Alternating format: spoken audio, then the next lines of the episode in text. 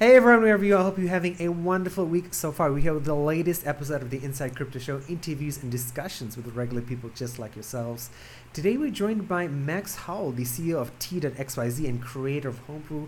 Brew is one of the largest open source projects of all time with tens of million users to this day. That's a lot, but we've got lots more to talk about. Max is so much more beyond than, than just Brew. Um, if you're old like me, you would remember it, but if you're new, we'll talk about that as well. Max, thank you so much for making time. Tell us a bit about yourself. Thank you. Sure. So I started programming when I was six, which was fortunate. it was going to be such a big deal. I guess my dad had an idea and just sat me down in front of the computer we had at the time, which was this UK machine called a BBC Micro that was somehow branded with the British Broadcasting Corporation and it booted straight into a programming prompt. So it, there wasn't a huge amount of other things to do with it. So I just started making games and things, but I never really considered it as a career option, partly because it wasn't a revered career path at the time. I was born in 81, so during the 90s, I was trying to figure out what to do with myself. So I ended up going to the university and doing a, a science degree in chemistry and went into the industry. And after about three months, I realized that I'd made a terrible mistake. And the truth was that everyone who told me that chemistry was boring was right. And I fell into this like depressed funk where I, I just didn't know what I was doing with my life. I always thought that this path I was taking was the correct one. And I installed Linux on my home PC and started exploring the world of open source. And I found all these different communities in the Linux world that were trying to make computing better. Like, just in general, there was this strong belief system of what we were doing in open source was the way software should be developed. And the way that everybody like just grabbed onto their little pieces and then maintained their little pieces and made it so that you could build like these enormously more capable systems based on like just these tiny pieces that little people were maintaining here and there. I loved it and started building out these apps and things with a bunch of other people. And honestly, it's my favorite period of programming I ever had where I just would stay up all night programming with a bunch of other people around the world that I barely knew. I didn't know who they were. I didn't know anything about them really, apart from the fact that we all were compelled to build this set of software together. And I was living with my parents at the time, and they were gradually getting more and more frustrated with the fact that I didn't seem to be taking my life seriously. To them, it seemed like I was wasting it, right? And they wanted me to go off and become a lawyer or a doctor or something. And like, I was just hacking with a bunch of geeks during the night, barely coming up during the day. So they kicked me out of the house. And uh, that made me look for work. So I found this company in London that was willing to hire me just simply based on the open source I'd made because they used some of it. It was Last.fm in London, and so I got myself into the industry just by working in open source. And so I, I always feel that the story isn't unique. People don't realize that you can just prove yourself with open source contribution, but I think it's harder nowadays for sure. This was 2004 ish, so the industry still was yet to prove itself. The internet was becoming very important, but still, you talk with your parents and they'd be like, I don't really see why we need it, particularly. And Web 2 was just becoming like a word and a thing that people were trying to build out something that was better than what the web was at the time so yeah, I worked there for a few years, uh, but stuck with the open source on the side quite a lot. And it was while I was there that I created Homebrew, and I did that because we needed it. Like we needed something like it. We were doing a lot of work on Mac, and Mac was becoming the platform of choice for devs, partly because it's Unix underneath, but with a a nicer uh, UI on top of it. Like even nowadays, Linux is a still a mess, honestly. Like I every now and again check it out because I'm like, I don't really want to be this Apple fanboy. I, I want to get back to my open source roots, and I try and use it, and it's just like one of my long term goals is honestly to uh, build a better Linux uh, desktop environment. Uh, I would love to do that, getting there one one step at a time. So yeah, built out Homebrew, and then for a few months nobody noticed it, and then uh, a few things happened, and it gained huge amounts of traction really quickly and just became this enormous piece of open source that impacted everything I've done since And I wish we could spend more time talking about this, but I wish this was a programming tech podcast. Unfortunately, it is not. Max, so tell us about like when you came to the realization of of tea.xyz and integrating your very diverse background with Linux and Unix and, and things that you've done, open source programming, with I hate using Web3, but whatever you want to call it, integrating all of that together to make tea.xyz. Yeah, so you know, my career after Homebrew was kind of like zipped around between different startups and tried as much as possible to work on open source because honestly, still what I love the most. I try to find startups that were as exciting as working on open source, but just nothing ever filled the itch of building something and then having this community build around it and then you're creating something new that allows people to build new things entirely like stuff you couldn't even imagine and nothing quite scratch the itch like working on package management type stuff because you take the millions and millions of open source packages and if you present them in the right way, it allows people to build things you never even imagined possible, right? Like, there's no way we'd have all this new AI tech and all the new blockchain type tech if it wasn't for the open source foundation that like holds all that up and makes tooling available that can then build out those parts, and that's just incredibly invigorating. So, I found a few jobs here and there. Like I taught iPhone development for a few years, half time, so that I could spend the other half of the time working on open source. And in that time, I built out a few packages that still are really large as well, although obviously nothing as big as Homebrew. And then I was working on Homebrew for years. I, I say that at the beginning when I was working on it, I had two full time jobs because I'd have to like work on something that paid the bills, and then in my evenings and weekends, I didn't go out and I, I didn't have a girlfriend or anything. I just worked on Homebrew, and it was difficult, but I was young, so you didn't need as much sleep, and you could find the energy for it. But the truth is, homebrew almost certainly was slower to become the mature piece of software that it was because I didn't have the time to work on it all the time. And it's just a common problem with open source. Everyone's aware of it that open source is this public good, and yet the people that are maintaining it don't even like really qualify for charitable donation, and sponsorship is like severely lacking. Like people have tried to solve it with sponsorship and bounties and solutions like that, but it just never worked. There was a time where I spent about six months trying to raise my profile on Patreon and other sponsorship mechanisms to try and get it so that I had like enough money to pay rent and health insurance and all the other things that you need to pay for.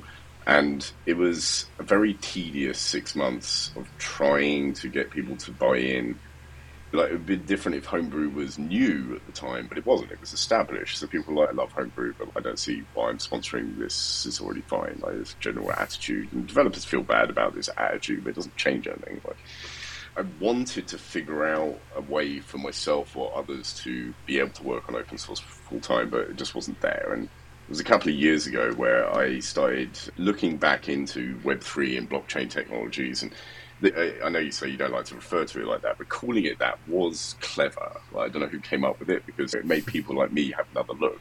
Oh, okay, it's not just a cryptocurrency. There's something else to it, right? There's something we're trying. It's a very gutsy statement to call it Web three, and I think a lot of Web two types feel that. Uh, what what's it done that earned this rebranding, this relabeling of it? Like you're adding a whole one to the web. Like that's a pretty gutsy statement, but when I looked into it a bit more carefully, I realized that there was a lot of very interesting technology there that I skipped. I hadn't really paid attention to the ascent of it.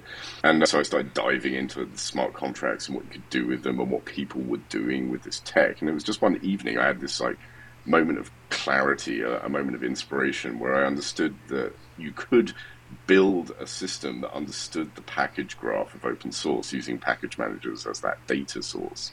And with smart contracts, you could make it so that there was a, a model which distributed token accordingly to uh, the importance of the open source, and thus potentially fix the, the problem that open source has, where it's just so vastly important. Like nowadays, especially, I think it caught most of us who were working in open source when it was newer by surprise.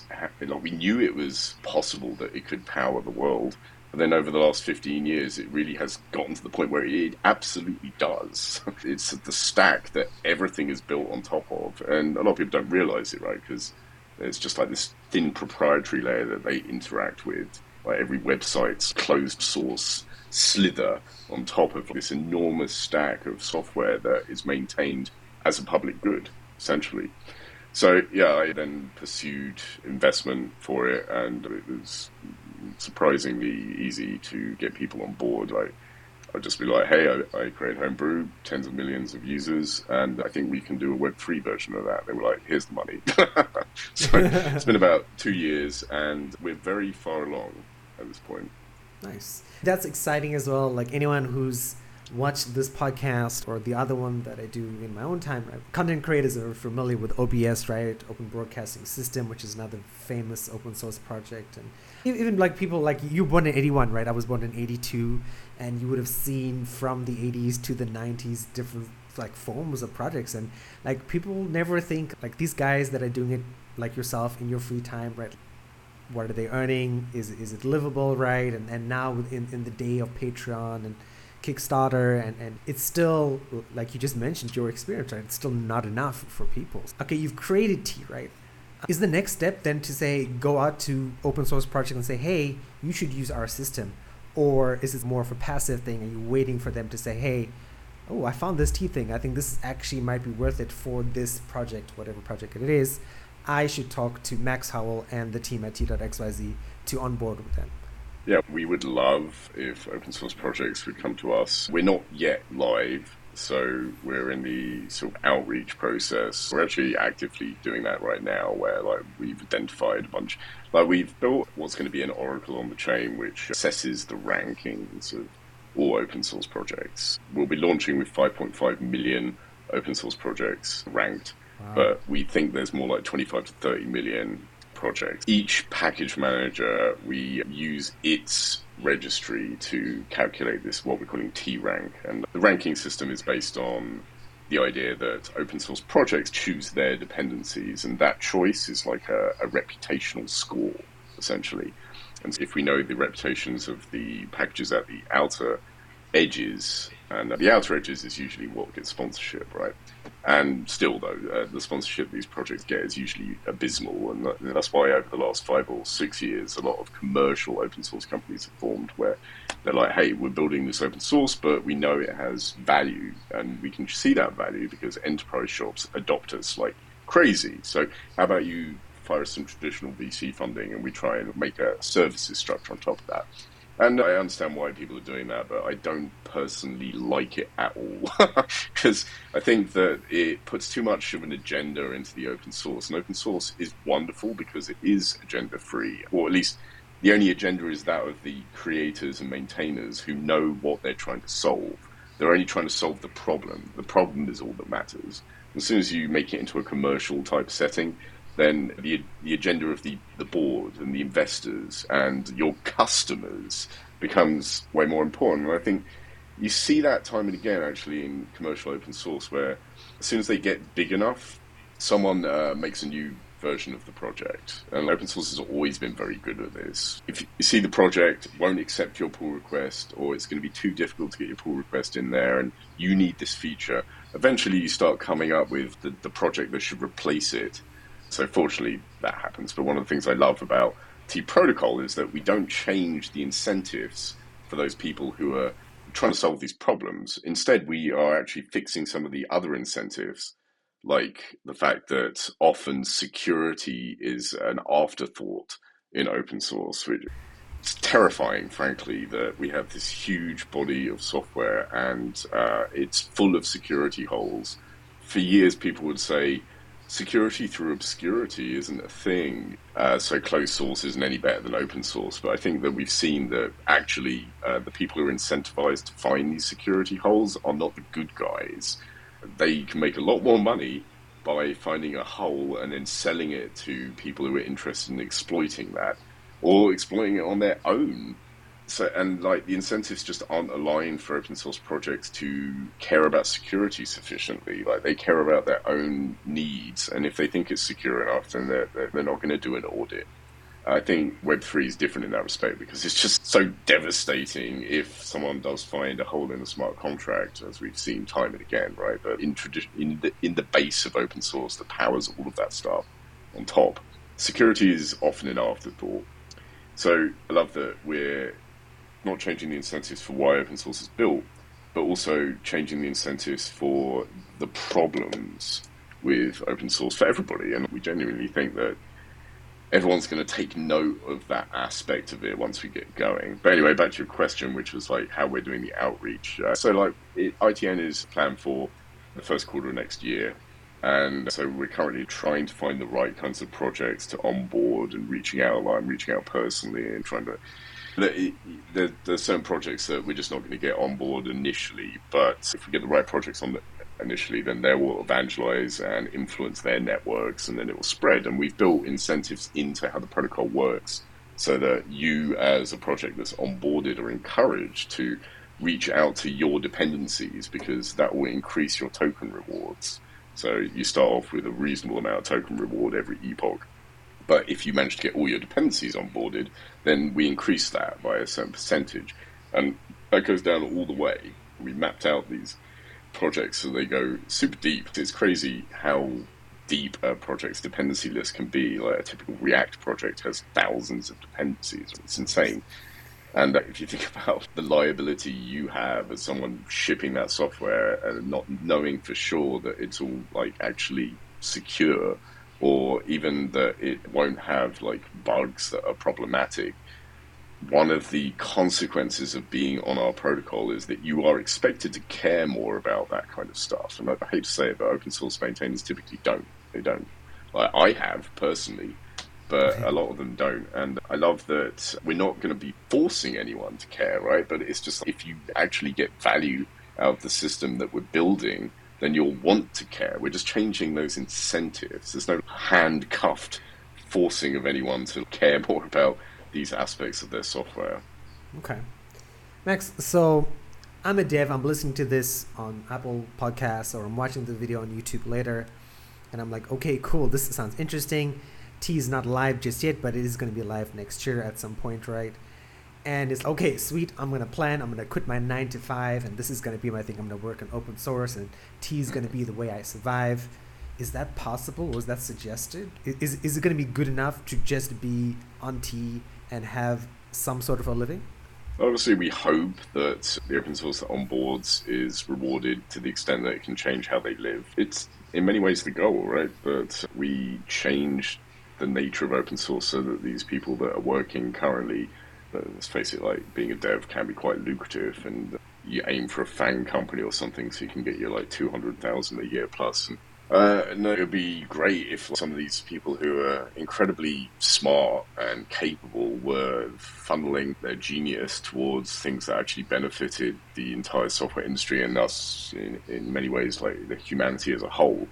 It, it appalls me that we got so many engineers working at Facebook and shit like that, and they spend all their time just creating more engagement bait algorithms, essentially, and like a lot of the things we built with Web 2 turned out to be pretty toxic, honestly, and we got all these people that are engaged full time in increasing that toxicity. They should be funneling their intelligence towards something that is actually beneficial for everyone. so I really hope that it can be like that, but we don't know how long it's going to take for the value to be correctly attributed to the projects that matter. And so the best thing anyone can do really is on board during the ITN so we can figure out how well it's going to work.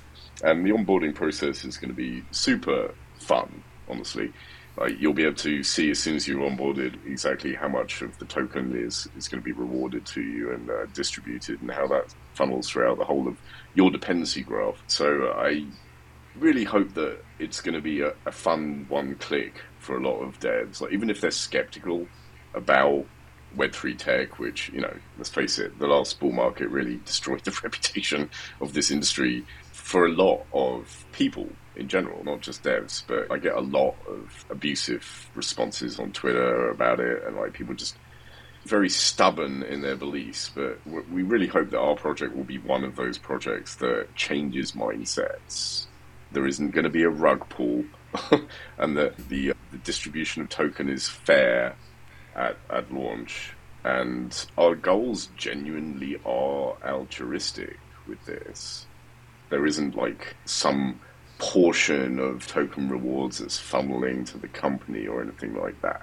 All of the system is built to sustain the entire open source ecosystem. As a company, we're going to have to figure out our own revenue models after this thing goes live. Like we have ideas, but we aren't directly like taking a piece of it.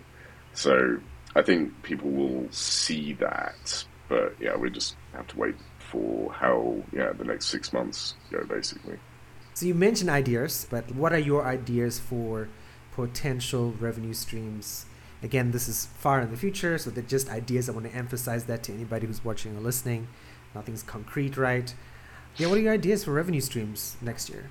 Next year, probably not. Honestly, I think our investors are aware of the fact that in an open AI kind of way that we're trying to do this for the good of uh, the open source ecosystem. So revenue models are on the back burner while we build out the protocol and make sure it works.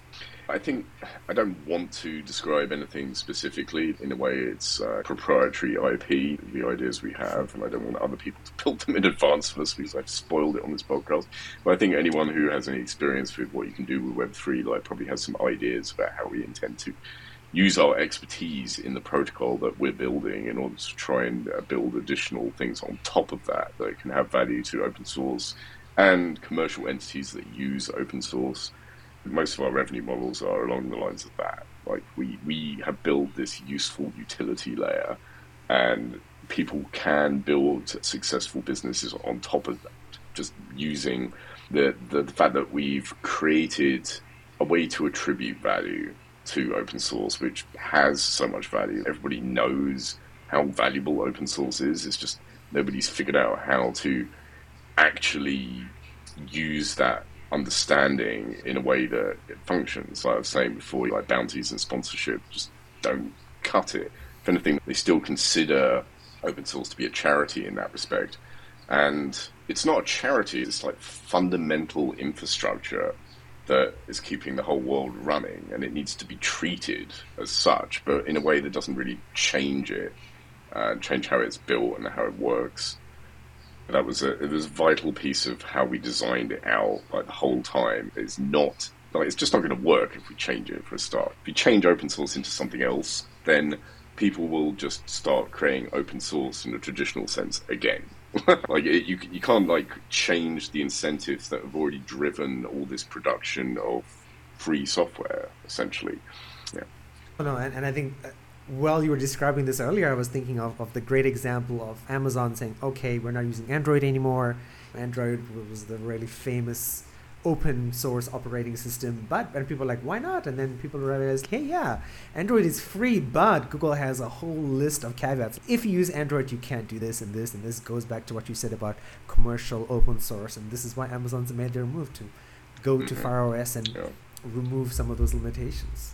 Yeah, yep. open source tends to correct itself. It, it can take some time, and like you can see how far money can take open source. Like Android's a great example, right? Google have huge coffers, so they could afford to like turn Linux into this extra step beyond what the open source community was capable of in the timescales that Google did it.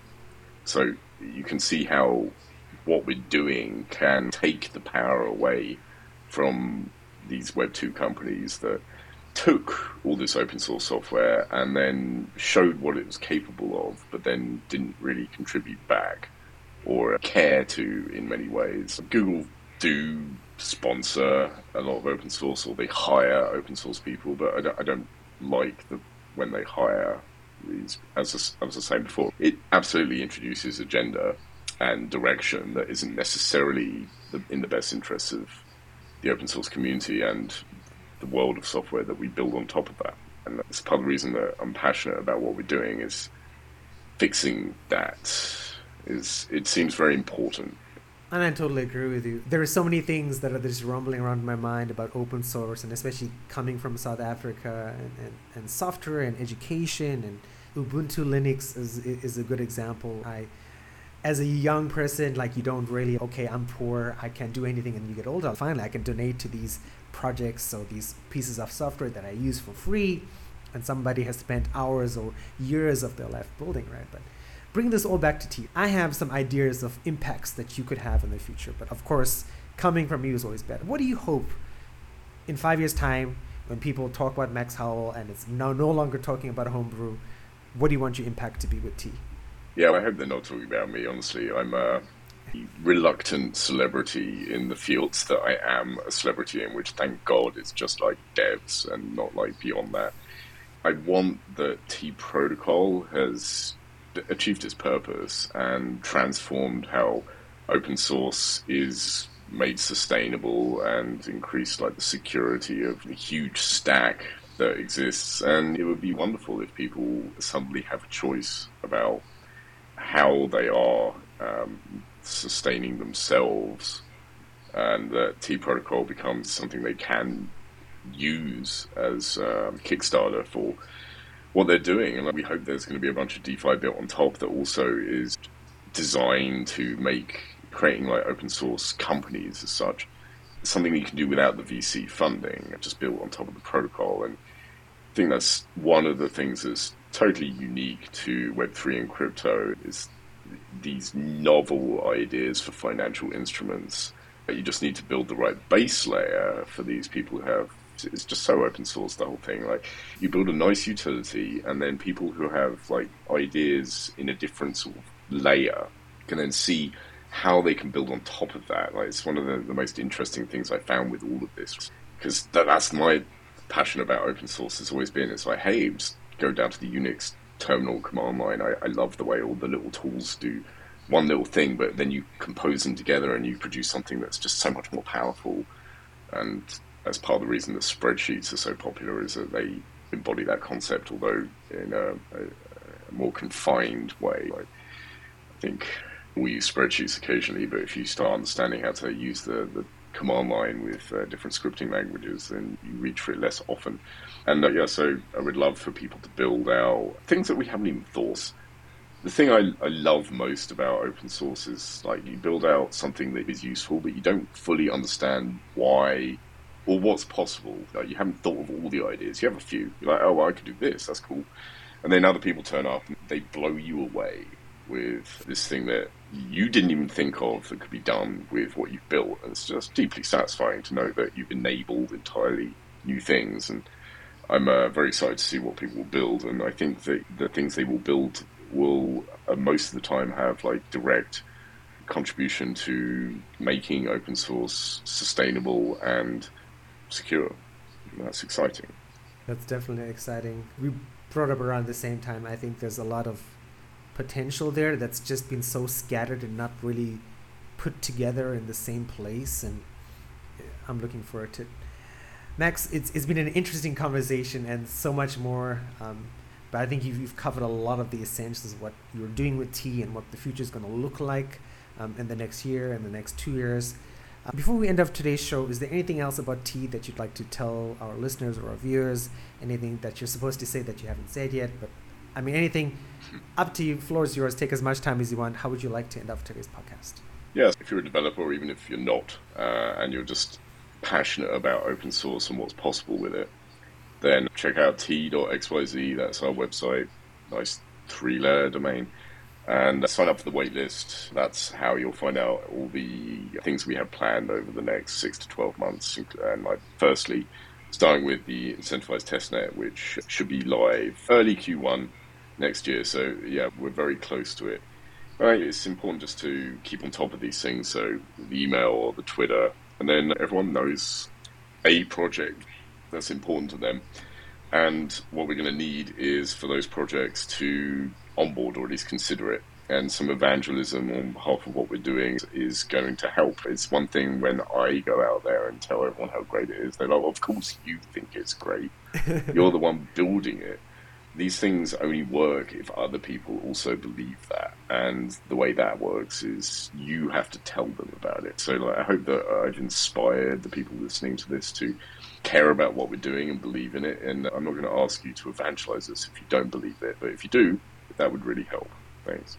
I mean, with your reputation, right? Like, even I, I'm not a dev or programmer just for fun, right? Like, I know who you are, but like, it should be like easy given your reputation for people to say, "Oh my God, Max Howell's doing this thing. We've got to join." Yeah, it certainly helps for sure. It's just a factor in terms of why what we're building is going to work and why it's going to be a success. Is yeah, I got the background and I have a great team, and we did identify a problem that's real, and we found a solution that has like really good odds, I'd say, of working. But at the end of the day, if the open source projects don't on board, we're going to have more trouble. And I think it's going to be, as I say, like a viral thing where it will be so easy to onboard, and then you can see you know, in a way, like we're telling open source projects how important they are. And one of the things I've noticed about open source devs is that's a big motivator. like they're they're heavily incentivized by the reputational gain and like feeling smug about what they built. Like I feel it too, right? You know, I've done loads of open source projects that got nowhere, and and then the ones I did that did get somewhere, I love it. It, it feels good, and uh, we're giving you a rank. like, hey, your project's like one of the most important ones in the world, but the only way you'll find out is if you sign up. So I think that's going to help for sure, and the fact that it's going to be fun engaging with the protocol. It's not just work. Like we're trying to minimize the amount of work. So yeah, there's always a lot of factors, and we're doing what we can. Obviously, you've got a big marketing push going on now for the next few months, and we're gaining followers on the platforms quite healthily, and it's encouraging. But yeah, we'll see. Perfect, and I appreciate you taking the time to appear here and, and talk to people, and, and especially for me, it's fun having a bit more techie focused podcast as opposed to strictly crypto blockchain focused one. Um, and as usual, if you're watching this episode, right, all the socials for tea.xyz will be down there. There'll be time codes as well, so if you want to go skip it back and forth and and just check out things that you might have missed, please do that. And Max, thank you so much for taking time. And I look forward to possibly, if you do have time next year, catching up in a year or so and saying, hey, this is where we've come, this is where we're going for 2025. Um, that would be awesome. And thanks again and talk to you soon. Yeah, great. I would love to be back to talk about how it's gone. So yeah, I look forward to that. Thank you.